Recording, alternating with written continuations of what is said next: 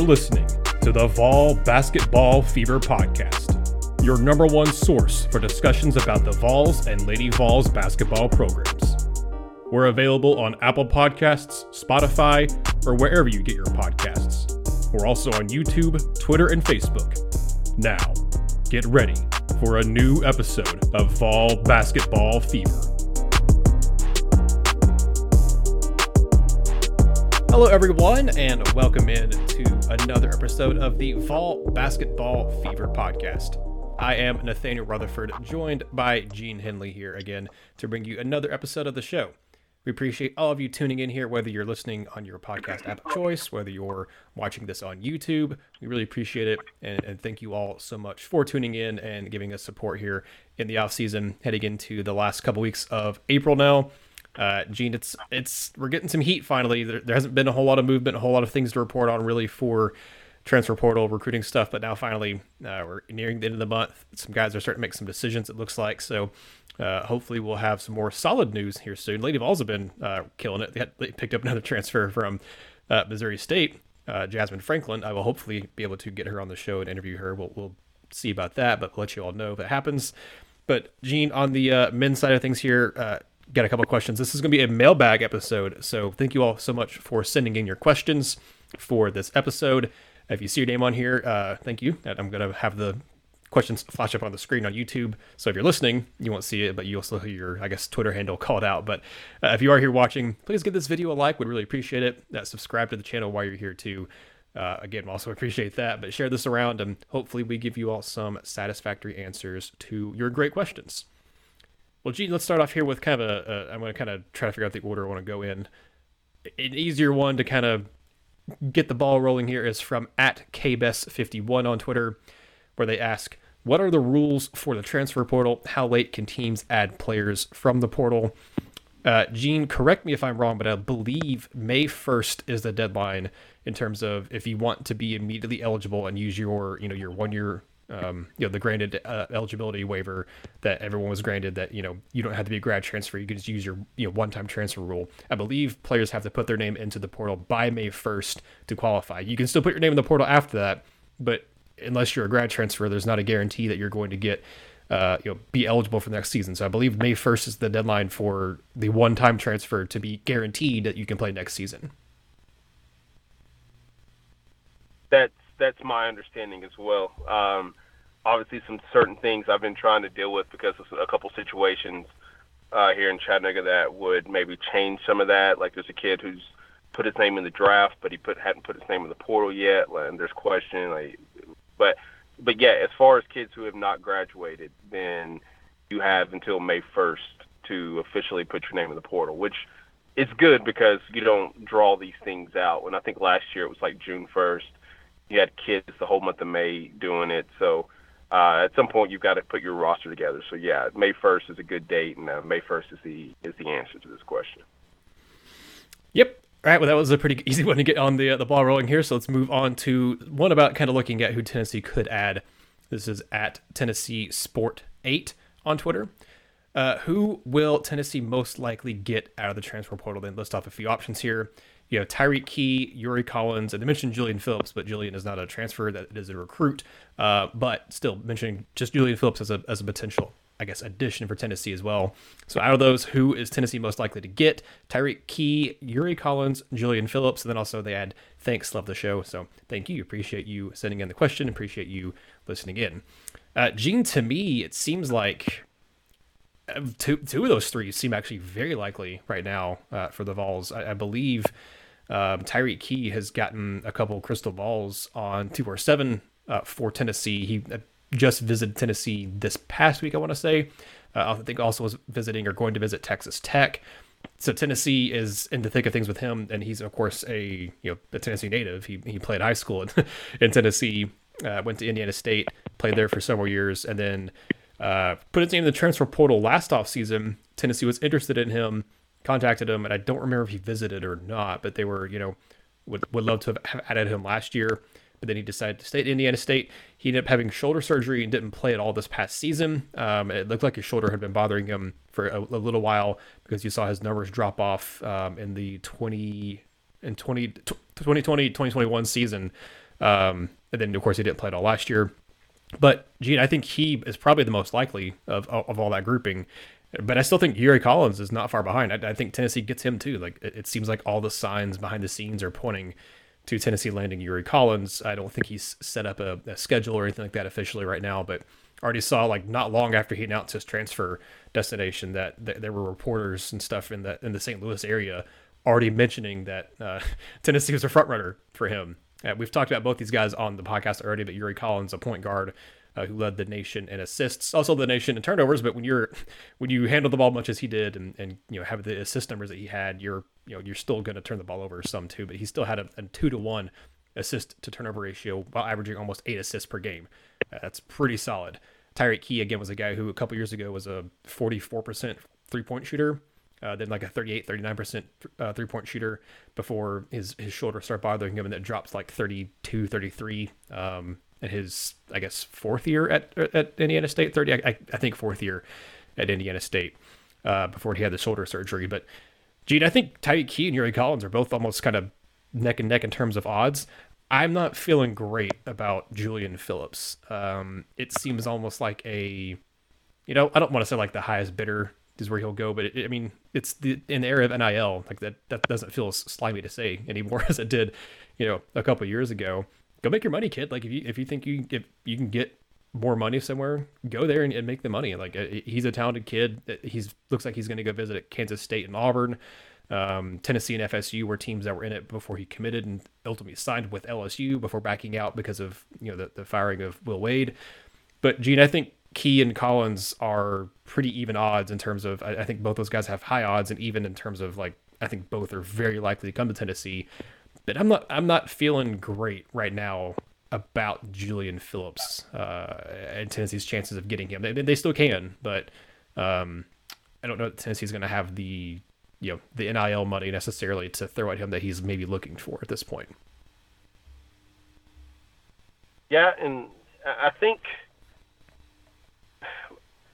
since Kevin Durant, who was the last elite wing that Rick Barnes has landed? That's a good question. I have to go back and check that. That's a really good question. I feel like that. Yeah, I feel like it's a system. Like sometimes styles make fights and systems make players, and that's no knock on any individual player. I just always know that certain players will look better in other systems. And, you're talking about a kid who's 6'8", who, is listed as a combo forward, can do a lot of different things on the court. And while I'm mentioning this, if I was Tennessee, I would probably make a run at Ace Bailey. I know this is completely unrelated. This is a 2024 kid, but I watched him play 2 weekends ago. And that kid is elite. He's a 6'8" sophomore, just kind of tuck that name like deep somewhere. But like you're talking about a system that's very reliant on guards.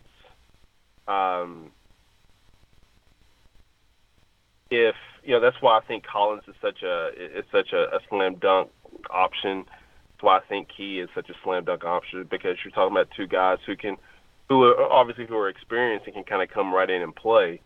The Phillips thing, again, we were joking before the podcast started that this was probably going to go to the highest bidder.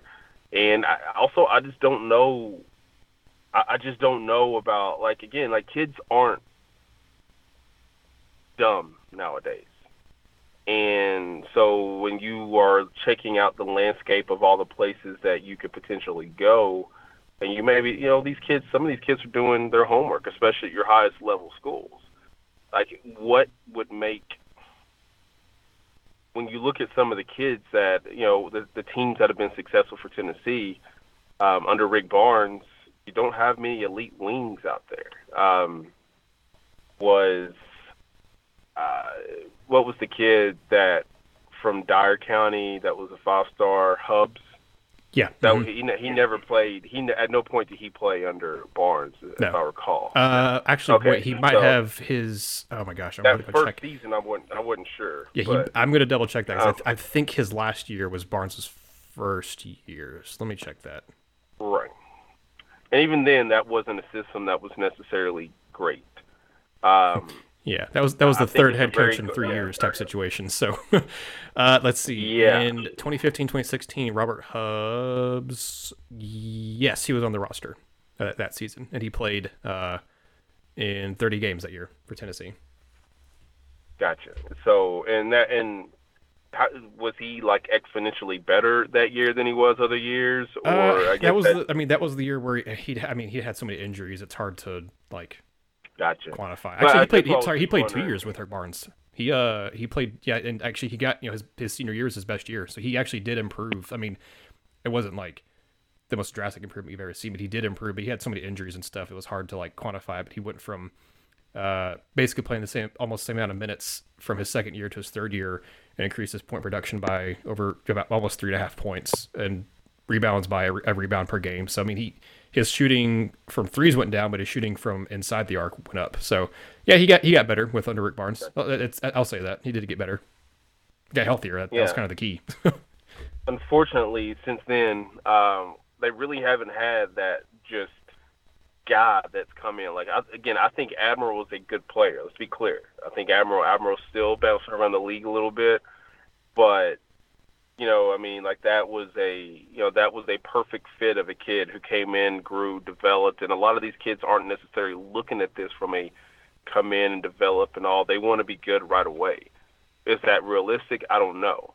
I just think that when we're talking about the creme de la creme of prospects, then you kind of have to look at things from the perspective of how good can I be right away? Are there certain places I can go that I can be good right away? And I think that when Julian Phillips looks at a Tennessee, he asks the question, can he be good right away? Especially when you look and, all the guards that are coming in. Not to mention you'd have to fend off somebody like Josiah-Jordan James. And who's a five-star too. So if you want to do the whole five-star thing, then, like, this kid was probably rated about as well as you were and has developed into a wing in his time. In Knoxville. So I just don't think it's a good fit. I understand that you have to make a run at him, but I just don't think I've never really thought that was a good marriage, a good fit between the two sides. He could choose Tennessee and completely like shock me and crush it. I just think that there are better situations for Phillips to go to than Tennessee, where he can be more productive right away. But, yeah, you get Key, who's, 6'3", 6'4". You've got Collins, who's listed as 6 feet even. You bring those two kids in, maybe, shake the portal, because I think that gives you, what, three additions now with B.J. Edwards? Mm-hmm. Yep. Or that's it. Like, that's all they've brought in so far. So they've still got a lot of work to do, if I recall, because they lost Bailey. They lost Chandler. So you still have a couple more spots after that. Yeah, because you've technically had 5 holes to fill, and then B.J. Edwards fills one of them. And if you get both Key and Collins, that's 2 more, so that you have 2 more spots to fill, if I did the math correctly. Gotcha. And that's what I was thinking. So, yeah, I think that obviously you've got to go find guys who are proper fits. Like, it's this, recruiting is so much of a year-to-year thing now. Like, it's hard. It's something that's hard for me to adjust to, because all of my thought process is always, big picture thinking. Which means you're not looking at the right now. Like, you're looking at how this can be good 3 years from now, 4 years from now, and that's how we've all been wired to think in terms of college. Mm-hmm. Specifically, fans. I don't claim fandom of any team, but when you watch, I would be frustrated, with, I understand everybody wants to blame NIL, whatever. It's here. You can say it's going to kill it, but I would say, ridiculous contracts being paid to head coaches is killing it just as much, especially when they can leave 2 years later. But you have to say, we've all kind of had to readjust our thinking now, because, it's all year to year. Like, and I understand, like, the tiers. I've talked to coaches about the tiers of recruiting now, and it's like graduate transfers, it's transfer portal, it's your own roster, it's JUCOs, and then it's high school kids. And it's pretty much in that order. I mean, there aren't that many. I mean, and, you know, obviously Julian Phillips is the exception. Yeah. Because if it weren't for a firing, he wouldn't be available. Mm-hmm. Guys that you really want that could be available at this level, at the Tennessee level, they're already gone. Like, because I mean, you're getting a commitment, you're getting a signing, and you're like, well, we're locked in, let's go. But it's so different now, and that's something I think we've all kind of had to adjust to where, you know, like, it's things for these high school kids that because of the COVID and all this, that, and the other, that everybody has an additional year. I mean, like, obviously everybody knows that listens to this podcast, I cover UTC, who picked up a kid today, Jamal Johnson, who's on his fourth school. He played at Memphis, he played at Auburn, he played at UAB, and he has one more year left, and he's coming to Chattanooga. And so, like, if it weren't for the COVID year, he wouldn't have it. So, like, there's so many things that are making all this stuff hard to really develop a roster. So you have to look at all this stuff from 1 year increments. I mean, you thought you were going to have Huntley-Hatfield for a year or two. Got him for a year. And he didn't leave happy. He didn't necessarily leave making the team better. You kind of figured you were going to have Chandler for a year. Got it. Kind of expected. Tomba, you maybe thought he was a developmental guy. You could have him for 5 years. Didn't happen. Kid got 1 year. We'll see where he ends up, but I don't see him going. He won't make a lateral move. Best situation he ever had was where he was just at. And he'll go down now. And it's fine. He can be successful. He can be a successful player at, you know, Southern Conference sort of school. Like, there's no knock on that. It's Division I basketball. Like, you know, heck, UTC and Tennessee have split the last two times they played. And so, I mean, you're talking about a situation where you've got to change this. You've got to adjust this. These kids are always trying to figure this stuff out, and we're all trying to figure it out in real time as well. But you get these two, you know, see what else you need. You know, find you a couple of experienced bigs in the portal, and you should be fine going into next season. But I think that the two kids that were mentioned are right now all we know about. Well, that leads really well into the next question here from Andrew Davis at AndrewD2001 on Twitter, who says, "How do you think Tennessee's rotation will look if they do add Key and Collins?" And he also adds kind of a follow up to that is, "Do you think B.J. Edwards gets much playing time?" So the rotation. That's the interesting question to me, Gene, is because I 100% think, you know, adding an experienced point guard makes a lot of sense with the way the roster looks, with you having a sophomore, Zakai Zeigler, and a freshman, B.J. Edwards, who, you know, yes, we did just have two true freshmen for Tennessee be the primary ball handlers last year, but that was a different, you know, Kennedy Chandler is a totally different breed of point guard. He was one of the better point guard prospects coming out of high school in the last few years. He was a very talented kid that you wouldn't mind, you know, hitting the keys over to, and you trusted him. Zeigler was a nice surprise. Like, I was going to be curious to see what had happened if Zeigler didn't emerge, because would you have had Vescovi be the backup point guard, because I mean, you didn't have another option, and Zeigler kind of, I wouldn't say fell into your lap, but you got, you know, lucky that you were able to scout him when you did and find him when you did, and you know, get him to commit and stuff. But it, you know, they have him, and he was a really good backup and really good, you know, late in the game situations too, when you had your four guard or three guard lineups. To me, I think if Collins is coming here, he's coming to start. Like, I don't think he's coming here to back up. I think Yuri Collins is coming to Tennessee to, if he comes to Tennessee, to be the starting point guard. So I think he's your starter, and you have, you know, I still think late in games you go to a more guard heavy lineup, because I think Tennessee's guards are just still better than their forwards overall, especially late in games. I think you'll see Vescovi out there. I think you'll see Zeigler out there. And I think you'll see, you know, probably Collins out there as well in that case. With Key, it's going to be interesting, because that to me makes me think if they get him, miss out on Julian Phillips, and see kind of where they go with, you know, the rest of the spots, if they try to go after another big man in the recruiting class, go the international route, or go to a big man in the portal. But, Gene, I think that to me, if they get Key, I think I don't know that he'll start, but I think he's a guy that could be your sixth, seventh man, a guy who plays a pretty good amount of minutes off the bench is kind of what I'm feeling. But he's a guy that fills the I guess kind of the 2-3 role. And I think if he's in as the 3, because you have Vescovi at the 2, then I think you see Josiah at the 4.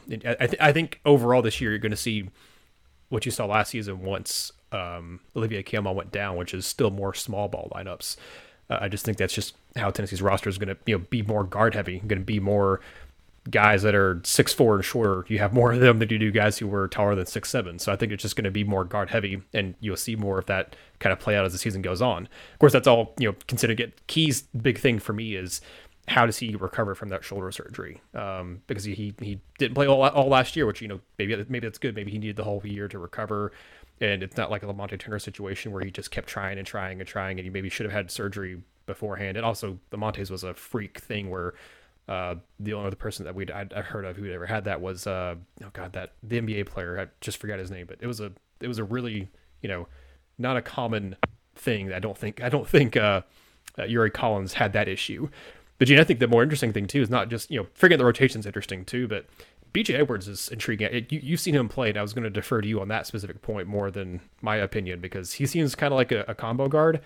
I don't know that he's a combo guard to the same extent like Lamonté Turner was, because I think he's a more suited to play point guard than Lamonté was when he first got in. Lamonté learned point guard position and got better at it as he came along, but he was more of a shooter, off-ball type guy when he got here.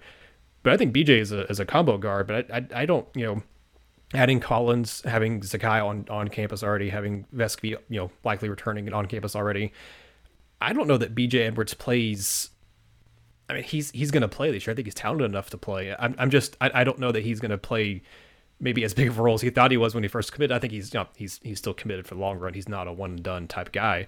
But I think 10, 15 minutes a game maybe kind of is what I would see for B.J. Edwards. I think he plays. I don't think he's going to redshirt, but I'm intrigued because you've seen him play more than I have in person, and I know you've talked about his game before on the podcast, so I'm interested in your thoughts on that. So what do you think kind of B.J. Edwards' minutes are going to be, and then rotation-wise, are you like me?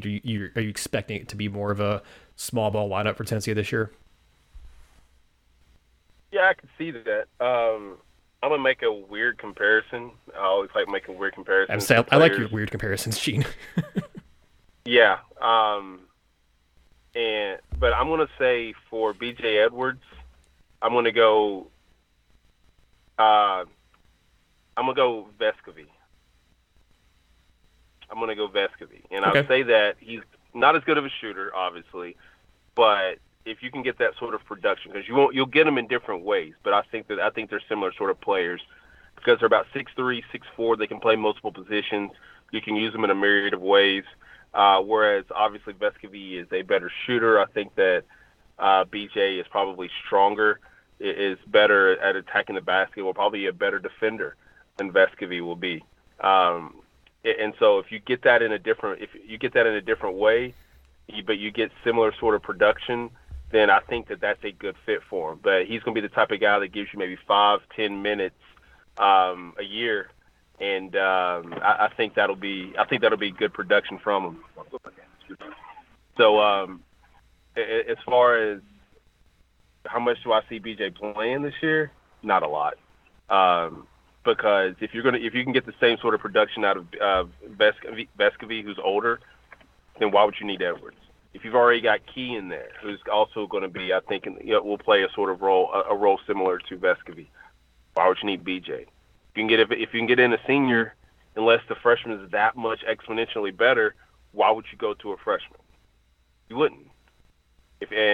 Same thing with Collins. So I think the minutes just get tougher. Where does Justin Powell fit into this? I mean, we all fall in love with the shiny new toys. We kind of forget about the ones that we've already had. And you know, you've got Zeigler returning, you've got Powell returning, you've got obviously the people's champ Josiah. You know, a guy who can just play a number of different places, and so I don't know if there's a spot. I think you just run out of spots, and you know, after this season, now I think what will be interesting is if you have B.J., how does the recruiting look this time next year? Because this time next year, you would have had a full year to kind of analyze what you got in B.J., and if they go out there and start going after a bunch of combo guards next year, that maybe play a different style. And again, like, I think BJ's very capable of playing the point. Let's be clear. Like, there's no Like, I mean, we're saying combo guard, and I think a lot of people are maybe underselling how good B.J. Edwards is. Mm-hmm. Because he doesn't have the quote-unquote star ranking of other players. But that kid's a really good player. Like, I've seen him live multiple times. I saw him at the IMG game. I guess that was in 2020, maybe. The IMG Knox Catholic game in Knoxville. Yeah, I'm trying to remember when that was, too. I think it was 21. No, because it was. I think it was. Golly, I don't remember. It was 20. I was covering Tennessee at the time. I know that for a fact. It was. I think it was either 19 or 20. I'm pretty sure it was 20. Yeah, it was 20. So I sat there and watched that game when he was a sophomore, and I'm like, oh no, this kid can play, and he's the type of kid who will play better in the moment. Like, I don't know what he had in that game, probably like 25 or something. I don't remember. I don't know. Who cares about that? Maybe not even that many. Maybe he had like 15, 20. But you're talking about a guy who can play.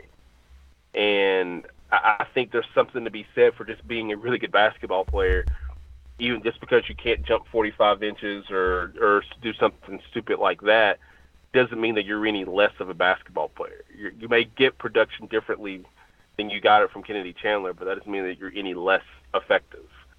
Chandler and Zeigler weren't the same player, but Zeigler was no. I mean, let's be honest. Like, I mean, we've had enough time to say this. There wasn't much separation from how good and how productive the two players were to the program. I understand Chandler had better stats, but there were a lot of times where the offense didn't look a bit different when Zeigler was in there as opposed to Chandler. And so you can get to your end destination any number of ways, but which is the one that you choose to go with? And like I said, I think that BJ's a guy who can contribute. Now, will it be next year? Possibly not, just because I think the spots are filling up. Mm-hmm. I mean, they're not going to be at this point. They better go find some guys that have some size to them. Otherwise, they're going to be one of the smallest teams in the country. Because last time I checked, once you get past Olivier and Uroš, am I forgetting a bunch of bigs that are still in the program? Because Fulkerson's gone, Huntley-Hatfield's gone, Tomba's gone. I feel like they only had five. You got Aidoo in there, too. But, yeah. Oh, yeah. I'm sorry. Mm-hmm. I'm sorry. And I like him as a player, too. So, mm-hmm. so, you better, because you don't want to go into a season with your whole lineup being 6 foot to 6'6".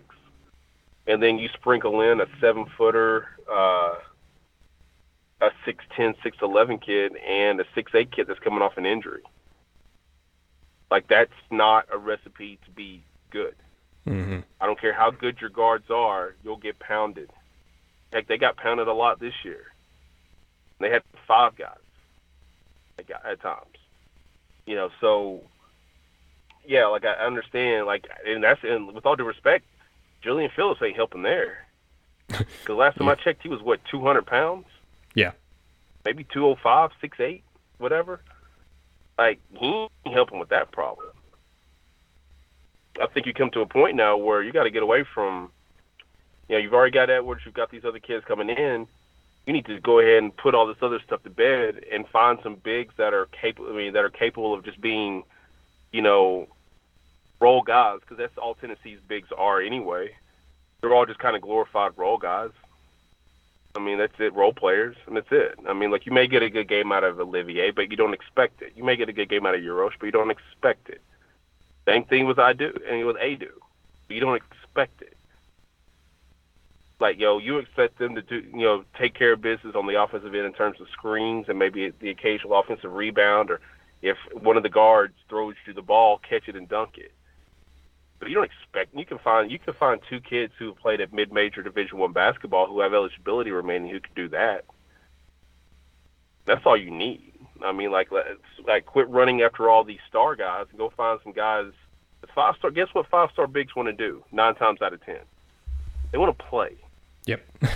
They want to score, because in their mind, I always make this comparison. Grant Williams was not necessarily developed as a basketball player. He was always a post player who just now is starting to learn, he's developed a part of his game that he did not otherwise have. He was a good shooter at Tennessee. He didn't shoot it enough. Rick Barnes was begging him to shoot threes. He didn't have the confidence to shoot them in games enough. So he didn't shoot a ton. So you see that. Like, but Huntley-Hatfield was the kid who played out in the wing. Aidoo was the kid who always played out in the wing. That's why the offensive part of Aidoo's game has come slowly. Like, I mean, he may have hit like a 6-foot jump shot at one point, but a lot of his stuff was dunks and putbacks. And that's fine. And that's perfectly fine. But, like, you have to understand, like, you know, these kids want to kind of be what they are. You got to change that. And, like, you know, like, I'd much rather go out and get some kids who have played the mid-major, you know, who are great Williams types. You know, I mean, they don't have to be as good as him. But they need to be kind of kids who are about 6'7" to 6'10", who are perfect, like I said, who are perfectly okay just taking care of their business. Go set screens, go defend, go rebound, maybe hit the occasional three, pump up the crowd, dunk, salute that massive Tennessee student section, whatever, tank dog salute. I don't care what you do. But Tennessee's about the guards. So let's be clear about that. So, I mean, as you can see with all the people they're about to get in the portal, we think. Yeah, I would back that up with what you said about the kind of maybe going after in the post. You need one more post body regardless of who it is and kind of how you get it. But you're right, like what you have right now is not going to win. But like we've said, they have openings still. This is not a complete, even with adding potentially Key and Collins, like that's still not a complete roster. There's still room to add some more. We'll get to actually I'm trying to think. There's a couple of questions that I want to go towards, and I'm trying to figure out which one of them that I want to go to next. I think the next one I'm going to go to is kind of builds off that better, I think. So it's from Derek on Twitter at TheGymRat13. Says, what is this team's ceiling next year, assuming Collins, Key, Phillips all jump aboard? So I'm going to take up Phillips. Sorry, Derek. I know that was kind of altering your question here a little bit. But looking at adding Collins and Key, again, I know we just talked about, you need a post person. I feel like it's hard to answer this question, Jance, maybe why I'm putting it here, because I think we can kind of talk about just a tiny bit and kind of move on, because it's still not, this is not a complete team yet. But I think it's worth looking at try to make like an apples to apples comparison of technically like who is Collins, looking at who's departed Tennessee's roster and who Tennessee's adding, who is Collins replacing, who is Key replacing. To me, I think Tyreke Key is replacing, Victor Bailey Jr. basically. From that, it's not Quentin DeBonge. So I would say it's Victor Bailey Jr. is basically who Tyreke Key is replacing, because he's a guy who shot the ball really well before his injury. But he's also a guy who can attack the basket and is built, like he's a big guy. I think he's like 6'3", 200 something pounds. Like he's a bigger body guard. 205, I think. Yeah, like that's not bad size for a 6'3" guy either. But look, I've seen pictures of him. He's got some muscle on him already. So like he's a pretty big guy. So I think, to me, Key is replacing Bailey, and I think that's an upgrade, because I think Key has better defense than what Bailey had. Just looking at kind of like defensive stats and stuff. So I think that's an upgrade. If at worst, I think it's a push. But I think if it's a push from like Victor Bailey from the previous season, not this last year, because this last year he dropped off the face of the planet for Tennessee, but he was a pretty good contributor the year before. I think what he did the year before could be kind of what you expect from Key. So I guess he would be an upgrade then in that respect from what Victor Bailey was this past year. Collins, I guess, is replacing Kennedy Chandler, which I'm sorry for the Yuri Collins, but that's a downgrade. I mean, Kennedy Chandler was just a phenomenal player. I don't think that Collins is capable of creating his own shot the way that Kennedy did, and attacking the rim and finishing at the rim the way Kennedy could. So I think Collins is a downgrade, but at the same time, I still think Collins is a really good player. But technically, you're replacing Kennedy Chandler almost by a committee with adding in Collins and also adding in B.J. Edwards, who's as we talked about, a combo guard, but who's a very talented combo guard who's capable of playing point guard and shooting guard both. So kind of, I guess, by committee is Collins and Edwards, but it's still a downgrade to me because of how good Chandler was. But Collins is an experienced player who has been in college for 3 years, I think, and played really well for St. Louis, especially this past year. And he's played pretty well against high major competition. I looked up his stats and stuff against Power 6 schools basically, and he's played some pretty good games against those teams and had pretty good assist to turnover ratio against a couple of SEC schools as well. They played Auburn and they played a few other, I think, again, high major schools. But, again, we don't know all the new additions yet, but the ceiling for next year's team, Gene, is, you know, just with those two additions, looking at it as it is, because again, I don't think they get Phillips. If they get Phillips, I think he's a pretty, I mean, he's a true freshman, so it's hard to like gauge, you know, how does he replace Braden Huntley-Hatfield, because that's who he's replacing, but they're not the same body size, they're not the same type of player, so again, it's also hard to like quantify that, but I'm assuming they don't get Julian Phillips in this equation. But Gene, you got to think, if they add Collins and Key, if they go add a quality big man who is capable of, doesn't have the start, but is capable of giving you some good minutes, and like you said, like doing the dirty work, getting rebounds, being able to at least maybe shoot a little bit, have an offensive game that's worth, you know, talking about down low, along with Kamwa, who was developing a pretty decent offensive game down low. Like, I like this team. I don't know.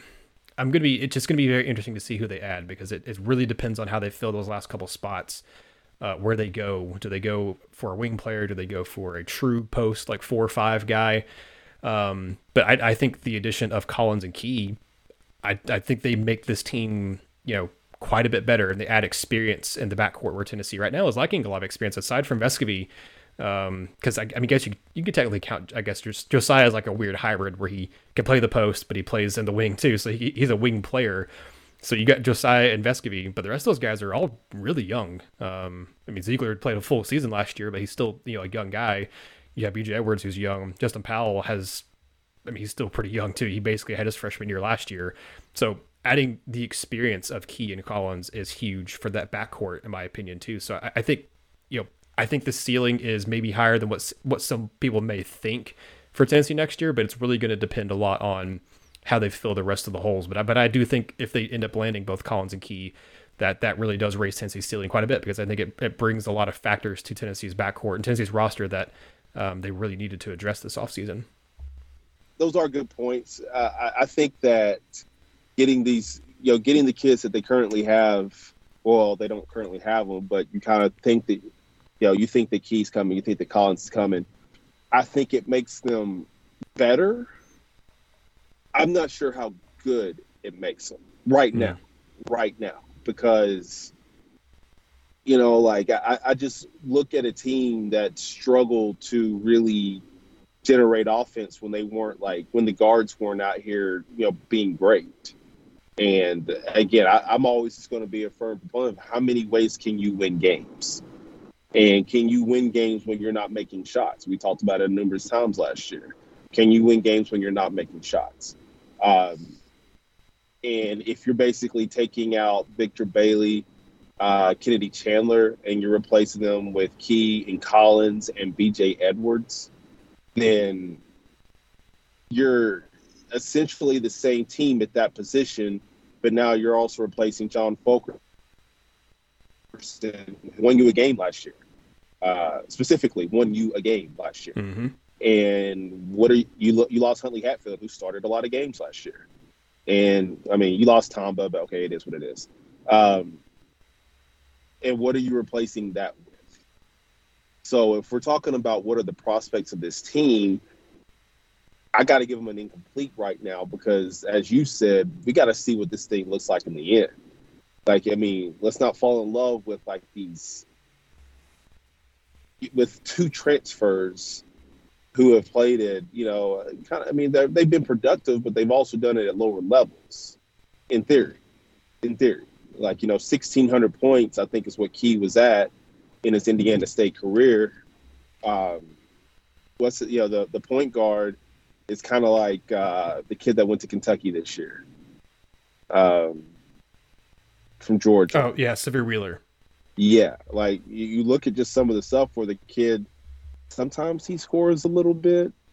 I don't know how good of a shooter he is, but he's really great at distributing the ball to other people. And that's certainly a down. That's certainly not the same as what you just had with Kennedy Chandler, because Kennedy can go get you 20, 25, 30. Yep. This kid has not shown that he can. I'm not saying he can't. I'm saying he hasn't shown, and we've got 2 years of a sample size to see that. He hasn't shown that he could do it. So, like, at this moment, I say they take a step back I don't know how big of a setback it is. You know, last year we said, we both kind of correctly pegged them to be like low 20s, and then they won the SEC tournament, won a game in the NCAA. This year, I just don't know if that's going to be the case until we see what you replace Fulkerson and Huntley-Hatfield and Tombo, how you use those three scholarship spots. You made a really good, I think, comparison to Sahvir Wheeler and Yuri Collins. There's slight differences. I think Yuri is a better defender. He at least has better steal numbers. I mean, that's not, that doesn't make a defender better necessarily, but he does have higher steal kind of per game and overall steal numbers than what steals than what Sahvir Wheeler has done in his college career. But their numbers are pretty similar. Yuri Collins in 3 seasons at St. Louis shot 42% overall, averaged basically about 6.5 field goal attempts per game. Sahvir Wheeler averages actually more field goal attempts per game, which is kind of crazy because he doesn't shoot the ball a whole lot, but he's averaged 9.5 in his career at Georgia and Kentucky. But he also has shot 43%. It's like there's like a not much difference between there. There's 42% for Yuri Collins, 43% for Wheeler. Collins is a better three-point shooter, 33% to Sahvir Wheeler's 27.5%. They both don't shoot the three ball a whole lot, though, is the other thing, too. Free throws, again, similar. Yuri's a 70% free throw shooter. Wheeler's 73. And then points per game in his career, Wheeler has had basically 11 and 6 assists, where Collins has had 7.5 and then 6.5 assists. And, again, the steal numbers are a little different, where in 3 seasons, Yuri Collins has totaled 134 steals, whereas Wheeler has totaled 102. So again, even not like that's not like that much of a difference either. So yeah, it's a good. I think it's a really good comparison, Yuri Collins to Sahvir Wheeler, because right now Yuri is listed as a 6 foot 185 guard, and Wheeler is 5'10", 180. So he's got a little bit taller than him, but again, it's not like they're both in terms of basketball players like super super tall or anything like that, but. I think that's a pretty apt comparison. I will be interested to see, what he does for Tennessee if he comes to Tennessee, and how, like you said, you go from a guy who could drop 15, 20, 25 points on a team to a guy who hasn't really done that much in his career at a smaller school. It wasn't like, Sahvir Wheeler was doing that at Georgia, which, say what you want about Georgia, it is an SEC school. St. Louis has been a good A-10 school, though, just not, again, they don't play to the exact same level of competition that, Sahvir Wheeler had at Georgia, and then, of course, when he came to Kentucky. So I think it's a pretty good comparison, Gene. Again, your comparisons are usually pretty good. I like hearing them. The last one here about the men's team, and then we have one quick one about the Lady Vols I wanted to get to, because I'll hopefully be doing a Lady Vols specific podcast next week, and we'll kind of cover those questions and more stuff as well on that one. But the next one is another one here from Andrew Davis, Andrew D 2001 on Twitter. I wanted to include it because I thought it was a really good one to talk about. It's actually 2 questions, and I think both are really good. So the first one is going to be, what players are you expecting the biggest jump from next season? I think it's, well, if you're Tennessee, you hope it's a post player. Like, you hope it's a Jonas Aidoo. Like that to me would be for Tennessee, the ideal answer is if Jonas Aidoo takes, a big jump, that probably means really good things for Tennessee, because it gives you a bona fide, 5 that you feel good out there, playing, 20, 25 minutes in a game and trusting him, or at least trusting him more. They already trust him, I think, pretty well in defense. It's a matter of his offensive game that really needs to take that next step. To be Gene, for Tennessee's sake, they better hope it is Jonas Aidoo. But I almost want to say it could be Josiah, just from based on what we saw in the last, 3 weeks of the season. I mean, you could technically say maybe he already had his big jump kind of last year at the end of the year. But you look at kind of overall, total season production, it could be Josiah, from a guy who's averaged, 9 points a game in his Tennessee career. This last year, he finally kind of eclipsed that double-digit mark and ended up averaging 10.3 points per game on the season. But he was a guy who was, it seemed like he'd found that three-point stroke finally, as the season was closing out and got into SEC tournament and NCAA tournament. I almost wonder if he's a guy that ends up, maybe finding his own and finally has found that offensive rhythm and goes and averages 15 points a game. I don't think so. Like, it just doesn't seem like Josiah's game to go be a guy who averages 14, 15 points a game. But he's a sneaky one to keep an eye on because he'd already kind of shown a lot of improvement as the year went on last year. Does he take another big step? But I think for Tennessee's sake, they better hope it's a guy like Jonas Aidoo. And I think he has the most potential to take another big step forward. It could be maybe Olivier Nkamhoua, but I think last year you kind of quantify that as his kind of breakout year before he got hurt. So again, you know, how much has he really improved the numbers that he already was doing with 8 and 6 basically on the year? You know, does he bump it up to like 10 and 7? But even that's not going to be like a gigantic step. It's another good step. But to me, I think, Gene, it's Jonas Aidoo. And I think that's for Tennessee, I think that's the ideal outcome, is that it is Jonas Aidoo that has the biggest step for them next year. I would go Aidoo. I don't know how many. I don't know who else can get exponentially better. Yeah, that was my struggle too, is trying to figure out who would even qualify for a big step next year. Right. Like, I don't see who can. I don't know if there's and I'm glad that I'm thinking the guy who asked the question, I think, is also a person who could. I got somebody else for you, and it's Justin Powell. Because I thought about him. Yeah, you go from, I mean, just to be different than you, because obviously Aidoo is. I think Aidoo is the answer, but to throw another name in the mix, I would say Powell, because what you expected from Powell and what you got from Powell were two entirely different things. What we forget about that Auburn team that he played for, they were 13 and 14 that year. Mm-hmm. It wasn't like they, it wasn't like they just took over the world. They were 13 and 14.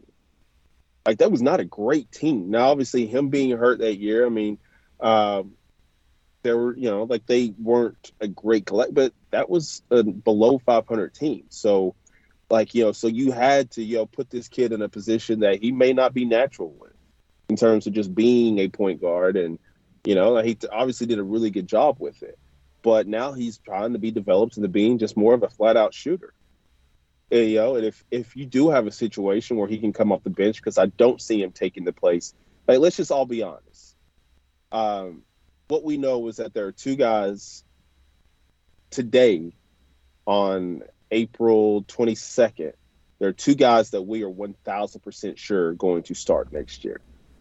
Vescovi, should he return, and Josiah-Jordan James. We can just say that and just move on from that.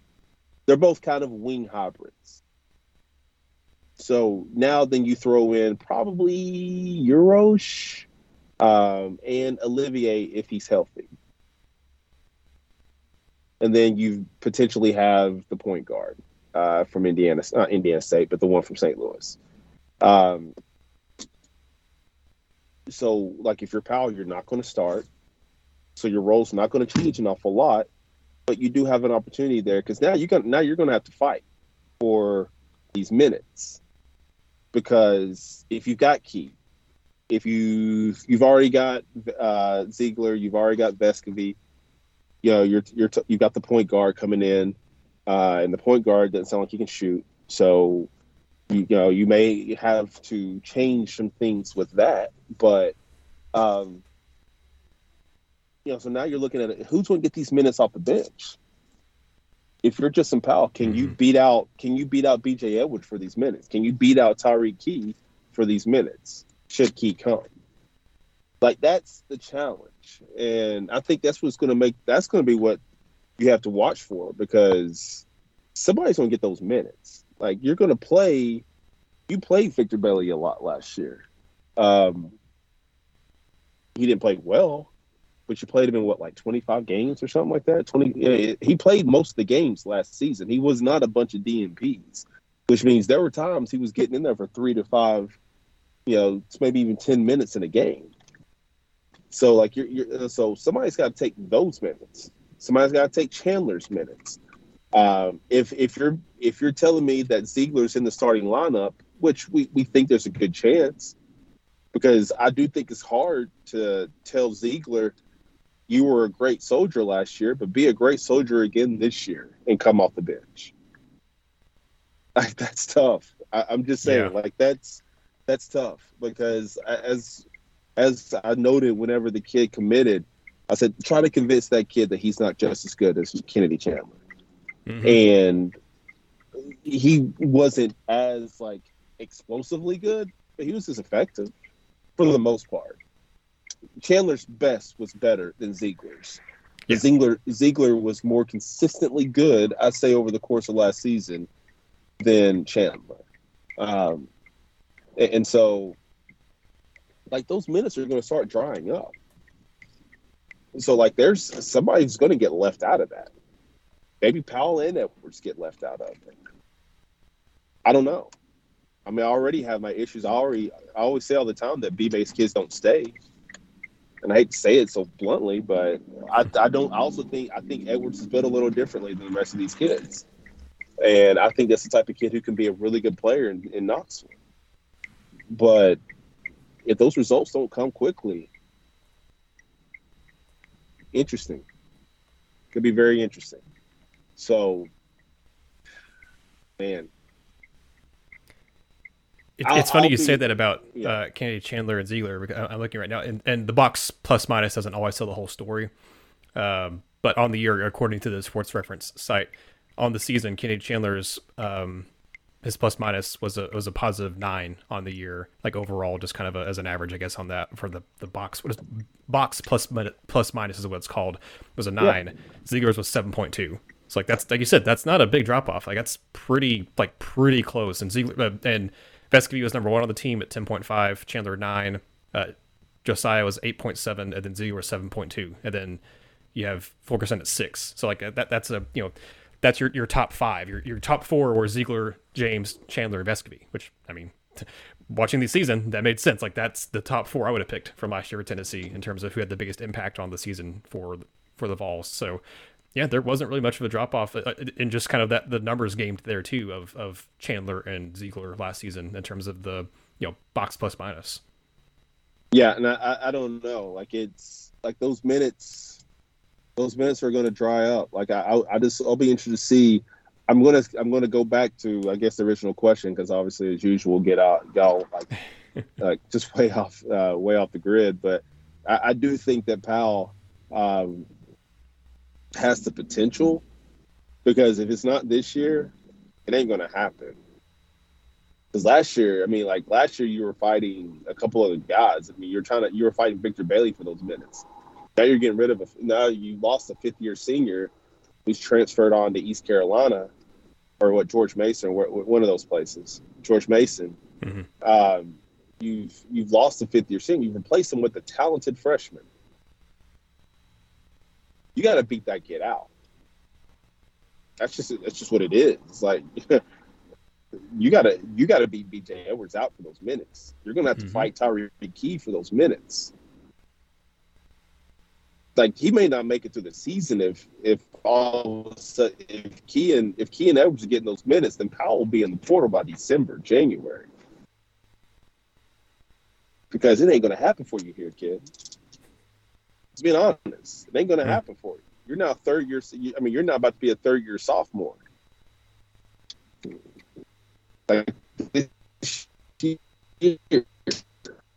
you're a third-year sophomore. And, like, so I'll be interested to see that. I think that kid is built for, like, obviously his struggles for defense. So it's like B.J. Edwards comes in and he's willing to guard kids 94 feet. Ooh, buddy. Tyreke Key's gonna go out there and guard some people. I don't know about his defensive numbers, but if he goes out there and will lock you down, Powell better shoot 90% during the summer. He better shoot he better shoot the off the ball in the summer. I'm just saying, because like you gotta find a reason for that man, Rick Barnes, one of the best coaches in the country. You gotta find a reason for that guy to play you. And if you can't guard, if you're going to give up 20, damn it, you better score 25. Yeah, that's no other way to put it. If you're going to give up a bunch of points, you got to come back and score a bunch of your own. This is a very, very, very important offseason for Justin Powell, especially, like I said, if Tennessee gets Key and Collins, because there are minutes there for the taking. He's got to go and try to take them. He's got some talented guys to beat out for those minutes. To go back to the question, I think Aidoo to me is the answer, but I think you're right. Like Powell needs it Whether or not he does it will be interesting to see, but he needs it, and so does Aidoo for, you know, to be, for Tennessee success. They need him to have a big jump for next season too. The last question here from, again, Andrew asked two questions. I think this next one is interesting. I'm not sure that there's an answer that I have for it. But the question is, do you think Rick Barnes approaches March differently after another short tourney run? And I like that question. I just don't know that, like, what my answer is for it, because I don't really know, like, what all he could, like, Gene, what from this past year could he have done differently in the regular season to, like, improve Tennessee's chances in the postseason? Because to me, it wasn't that there was anything that was done wrong. Like, I thought actually this year Tennessee did the best job they had done under Rick Barnes, possibly, preparing for March in terms of playing guys early, figuring out rotations. You had an injury, you had to put guys in, you know, in January and February that you weren't playing a whole lot at earlier points in the year. Like, I thought this year Tennessee was better prepared for March, possibly than they'd ever had been under Barnes, and possibly than they had been in a long time. And then they still get bounced in the second round because they got a bad draw with a Michigan team that they did not match up well against. Because, as we've talked about many times on this podcast, the NCAA tournament comes down to matchups. It doesn't really matter. It matters what your seeding is in terms of, like, you know, where you get those matchups and things like that. But at the same time, like, once you get in the games, your seeding doesn't matter. Like, you're a 3 seed playing an 11 seed. So what? Like, that 11 seed was a Michigan team that had a lot of talent and one of the best big men in the country in Hunter Dickinson, and a guy who also, the Bridges kid who just went off for 20 something points in that game, who was capable of doing that at certain points of the season.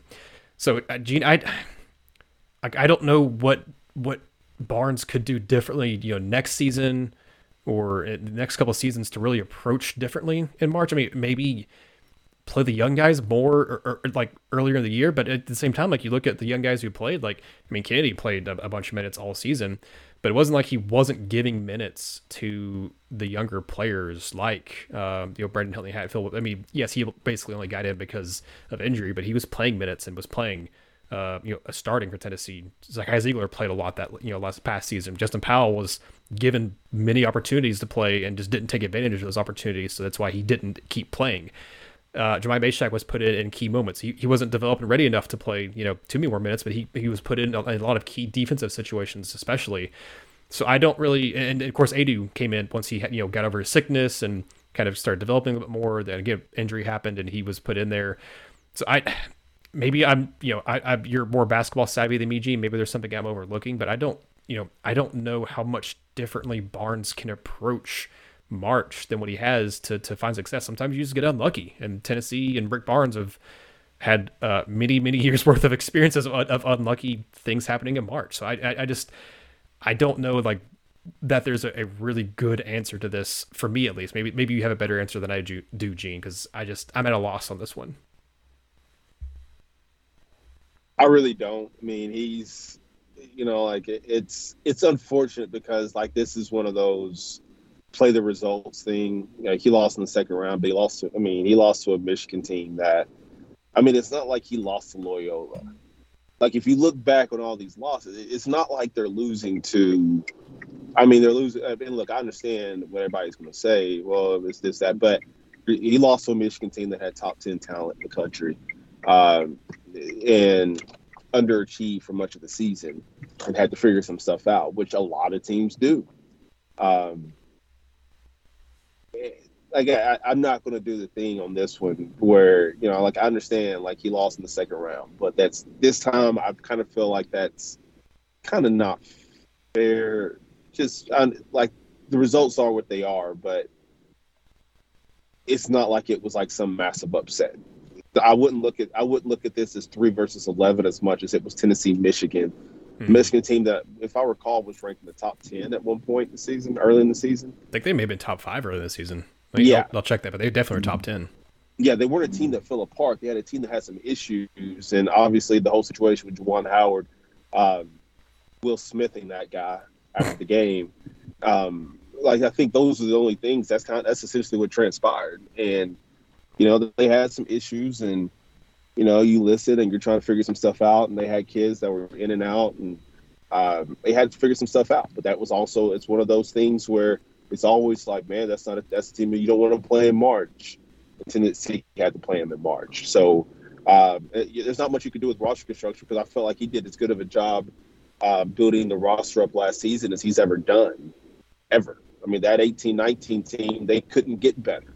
They couldn't, because they were all back. They were all older guys. That's why they were so good early. That's why everybody says they peaked early. Yeah, they did, because they basically rolled out there the first game of the season, and they were 100% who they were going to be. You know, like last year's team was an okay team at the start, and then got, you know, progressively better over the course of the season, to where, you know, some people had them as a, hey, they could be a whatchamacallit. Hey, they could be a national championship contender. Yeah, it's, you know, everybody, people were arguing that they should have been a 1 seed potentially. So I think that I don't think there's